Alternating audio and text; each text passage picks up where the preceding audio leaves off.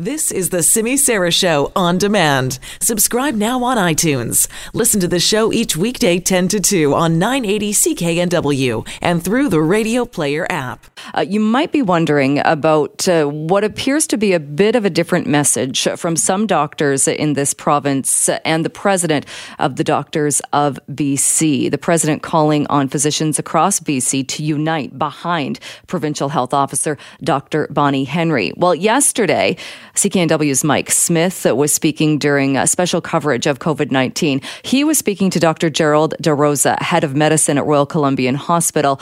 Uh, Dr. Da Roza was also part of a group of doctors calling for stricter measures to be announced from Dr. Bonnie Henry. Our major concern is the message. You know, we fully support the message and all the doctors and healthcare workers, but we're just not seeing that message get through to people.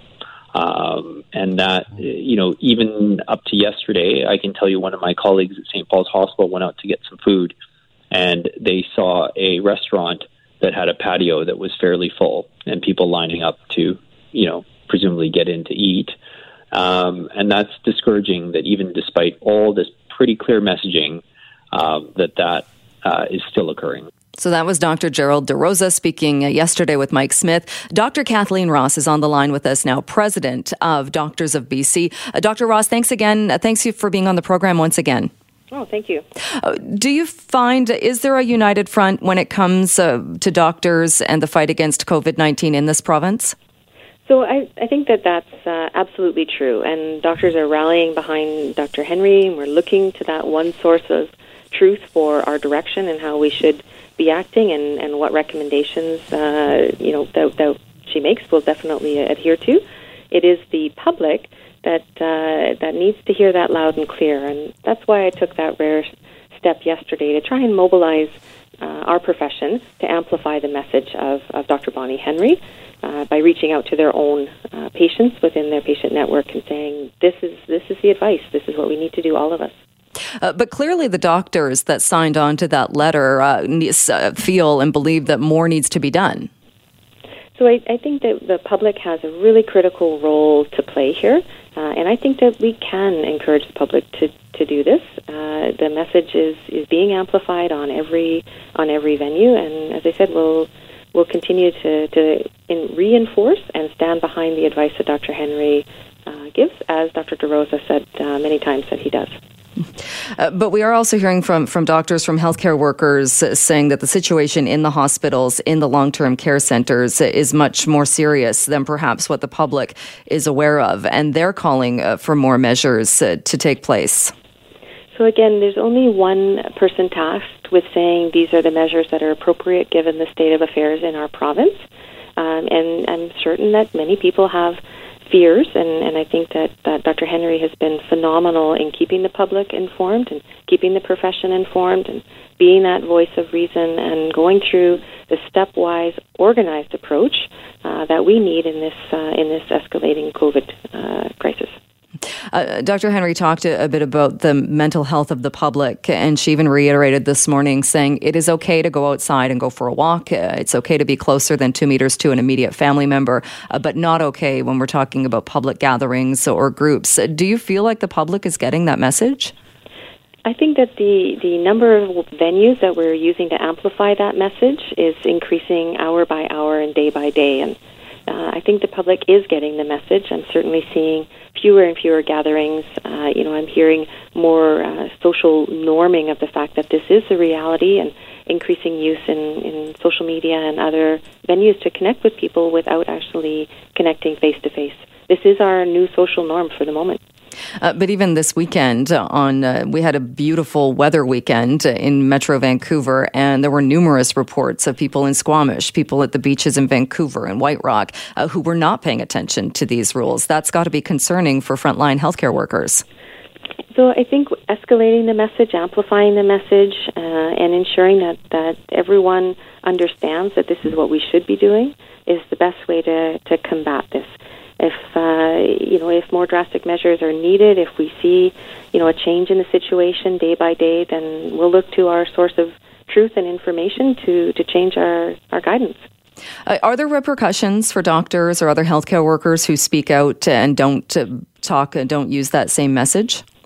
I think we're all on the same team here, and I think everyone is trying to amplify the message the best way that they know how. And I certainly understand some of the frustration when the public doesn't appear to be to be hearing in some circumstances, as we saw on the weekend. But I would hope with the escalation in this public messaging through multiple different venues that that people will actually do what is expected and actually ordered by our by Dr. Henry. Right, but when we're talking healthcare workers and doctors, so they received a letter with with messaging that uh, to be used, talking points to be used if they're being interviewed or they're being they're speaking publicly. If a member, a doctor, or a member of the health of a healthcare team speaks out and it's not that message, are there repercussions for them? No, no. I mean, we are all individuals, of course, but the reason I put together the wording and wanted to make sure that physicians knew what to say is that a lot of our members are not used to connecting or spreading this message in this format, and I didn't want to leave them unsupported in, in saying, here's some things that you could say. Put it out in whatever in whatever venues you have available. Use your patient network. Our patients are our allies here, and they can certainly help to make sure that this message is reinforced. Uh, we're hearing from other groups uh, this call for donations of uh, protective gear. Do doctors in BC have enough protective gear to deal with the COVID 19 pandemic? So where we're at right now, uh, we're we're doing okay. Our number of new cases, what we're managing, how we're managing our supplies, and trying to concentrate them for right now is okay. I think if the public gets engaged and and you know follows Dr. Henry's orders, then there's a good chance we're not going to need uh, more than what we have coming towards us right at the moment. But the, there are some clinics that are running low, and we're working both in the hospital and out of the hospital to ensure that our healthcare providers are protected with the equipment they need.